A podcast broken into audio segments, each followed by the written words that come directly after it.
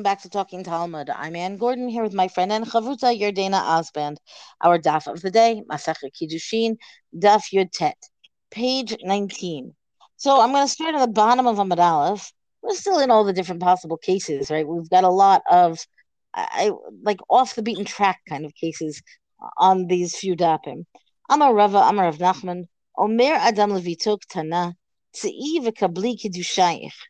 So what happens? Rava says to Rav Nachman the following: that a person, a person meaning a father, can say to his daughter, who is a minor, "Go out, go now, and accept your betrothal," meaning he's not doing the act. He's not. He's not accepting it for her. She's not accepting it on her own behalf.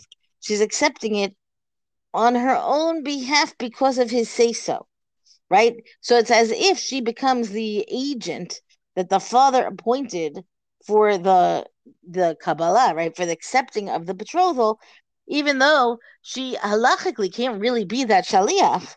You know, so then the question is, how could that even work, right? So I there's something very like I don't know, circular or mathematical, you know, in the logic of this that she goes out to accept her betrothal that she's not eligible to accept because her father sent her to accept it. So it's on his behalf, it would seem.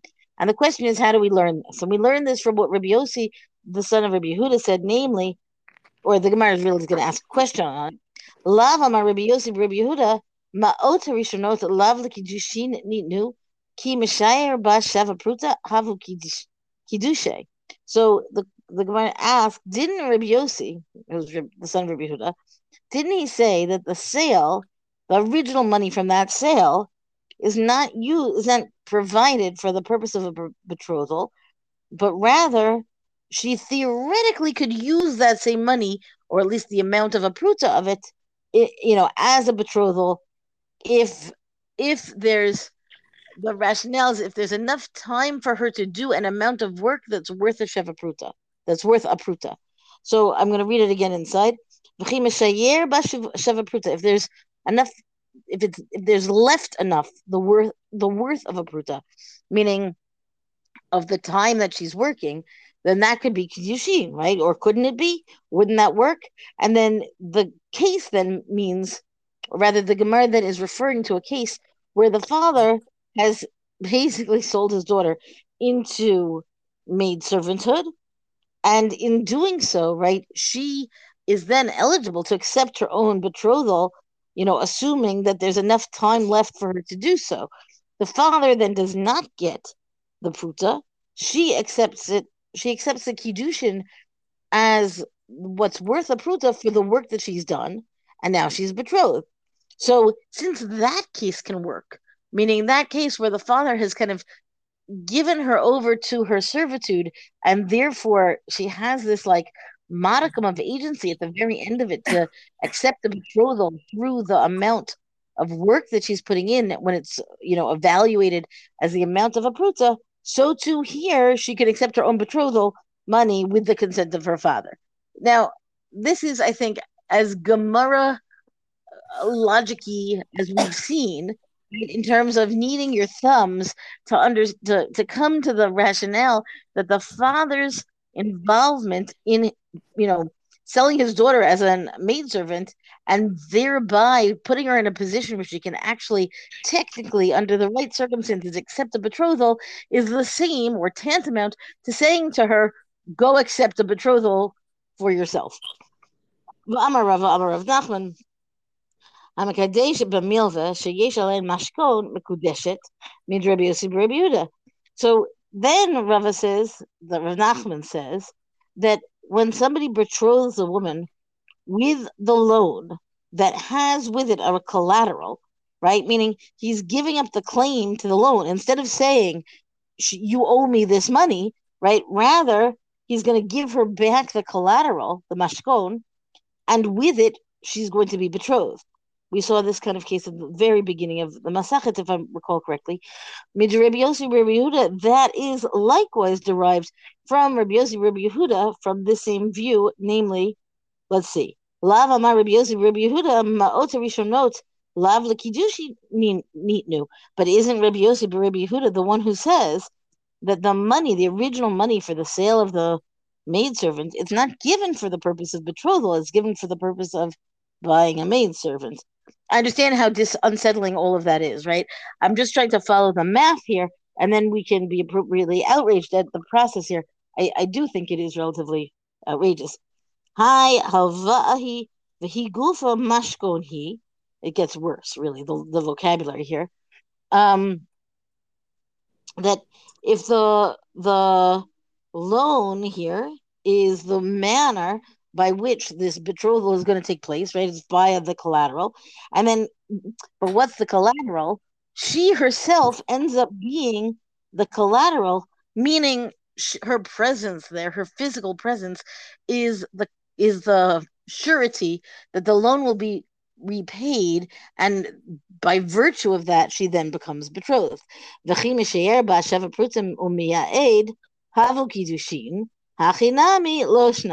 So here it says if the there's enough time for her to do enough work that's worth the value of one pruta, it should not be a lot of time, right?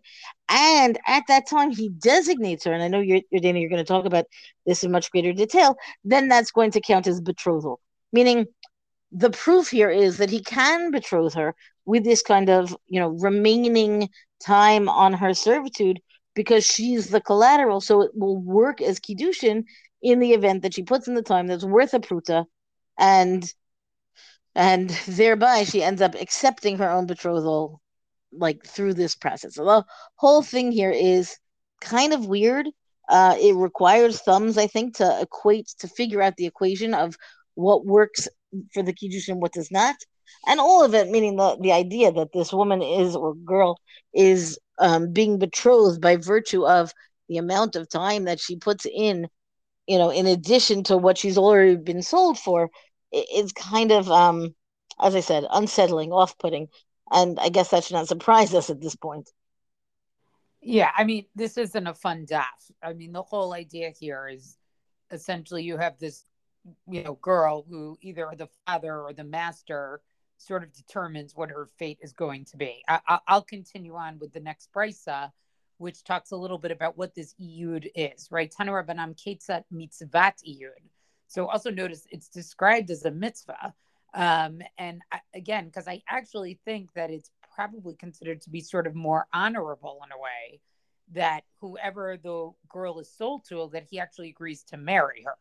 Um, so Omer la shnayim. So in front of two witnesses, he has to say Hare at mikudesh Hare at right? Using that same language of Dushin. Afilu besov sheish, even if it's at the end of those six years, time limit for a slave is those six years. Uh, and even if it's at the end and end of the last day. I, you know, the point is, is that even if he he does the kedushin right at the end, it's still considered to be okay uh, and a valid kedushin. The nohegba min hag ishud beino nohegba min hag shivchut. Once that kedushin is done, he must treat her then as you know that the relationship is one based and uh, defined by marriage and not by slavery. So what this would mean is is that he's actually obligated to do all the things uh, you know min Torah or according to the Torah that you are supposed to do for your right, right, which is providing food, clothing, and sexual satisfaction. Rabbi Yossi, Rabbi Yehuda Omer, Rabbi, Yo, Rabbi Yossi, in the name of Rabbi Yehuda says, Im yeshahut b'yom kedei lasot imo shava pruta. And again, this was we saw this and also in what you talked about that if there's enough time left in the day for her to do work that's worth a pruta mikudesha, then it's mikudesha. In other words, that work is what will signify the kedushin that he doesn't actually have to give her a pruta. Being lab not mikudesha, but if not, then she would not, uh, the kedusha would not be valid. Mashal, ma, so then the you know, the brisa goes on to say, right? Mashal, it's a parable too. We're going to compare one halacha to another.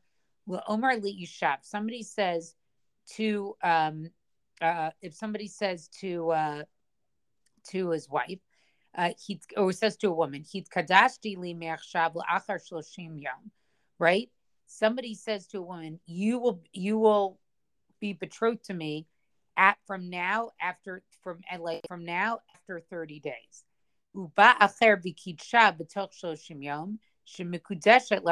And then let's say another man comes and he does kedushin with her during those 30 days. right? The halacha would be is that actually the kedushin is only valid with the first person, mashal leman. And so then the Gemara wants to know, okay, who is actually suggesting this parable, right? There's two opinions in the brisa, and according to uh, the opinion is is according to which halacha of the parable. So the Gemara is going to go on to try to explain, you know, is it explaining is the parable supposed to be to the opinion of Rabbi Yossi, Rabbi Yehuda, or is the parable supposed to be to the first case that's there? Okay, right? Rabbi Yossi, but Rabbi Yehuda's halacha being about this doing the work of Shavapruta, or is supposed to be like the rabbis? I'm going to skip a little bit here. Um, and then they bring, you know, another brisa here, right? Which is Tan Bito. Somebody sells his daughter as a slave, right? And then he does kedushin with another man. See, he's making a mockery of the person who he sold her to. But she actually is. Uh, the kedushin is valid to the second one, even though he sold her. He basically can. The father could still remove that authority basically and still do kedushin. I think also part of this is is that I think kedushin is what's preferable. Again, it, this whole daf is difficult, but if things like selling your daughter into slavery or giving her to marriage was sort of a type of economic protection or a way of economically, you know, making sure she was taken care of. I think what the Gemara is trying to say here is kedushin, marriage is much preferred than slavery right? And this is the opinion of Divrei Rabbi Yossi Rabbi Yehuda, v'chachamrim imartza li'ed mi'ayed. But the rabbis say that if the master wanted to designate her, right, he could still designate her, and then that second person's kedushin would actually be void. And then they're going to go on to continue to discuss this. So uh, the concept of iyud is essentially that it, it, it takes the slavery relationship and switches it over to a marriage relationship. And again, notice the language of the Brisa that that is a mitzvah this is something that I think they are encouraged to do as opposed to keeping her as a slave. Again, all of this is very difficult to read. And obviously, the woman has no agency in any of this, um, which is very, very problematic. I guess I'm trying to see a little bit of, I don't even want to call it a silver lining, but sort of like what actually is being done here. I don't think any of this is being done to purposefully torture somebody um, I can imagine that this may not have been experienced pleasantly by many people. Um, but the idea here is, is, is, I think, to have her be married as opposed to have her be a slave. I think, you know, I've been reminded through these dapim, I've been reminded of some news items that happened when in Afghanistan and Pakistan, like within the past couple of years. I don't remember exactly when, but the stories came out about how the families would sell their daughters to some rich man who is, you know, young daughters, much older men, to into marriage, where then they would receive enough money to be able to feed their families for you know however long and however many people that would be. And it's a terribly disgusting awful thing. And like every sphere of it except for that literally these people didn't have enough food.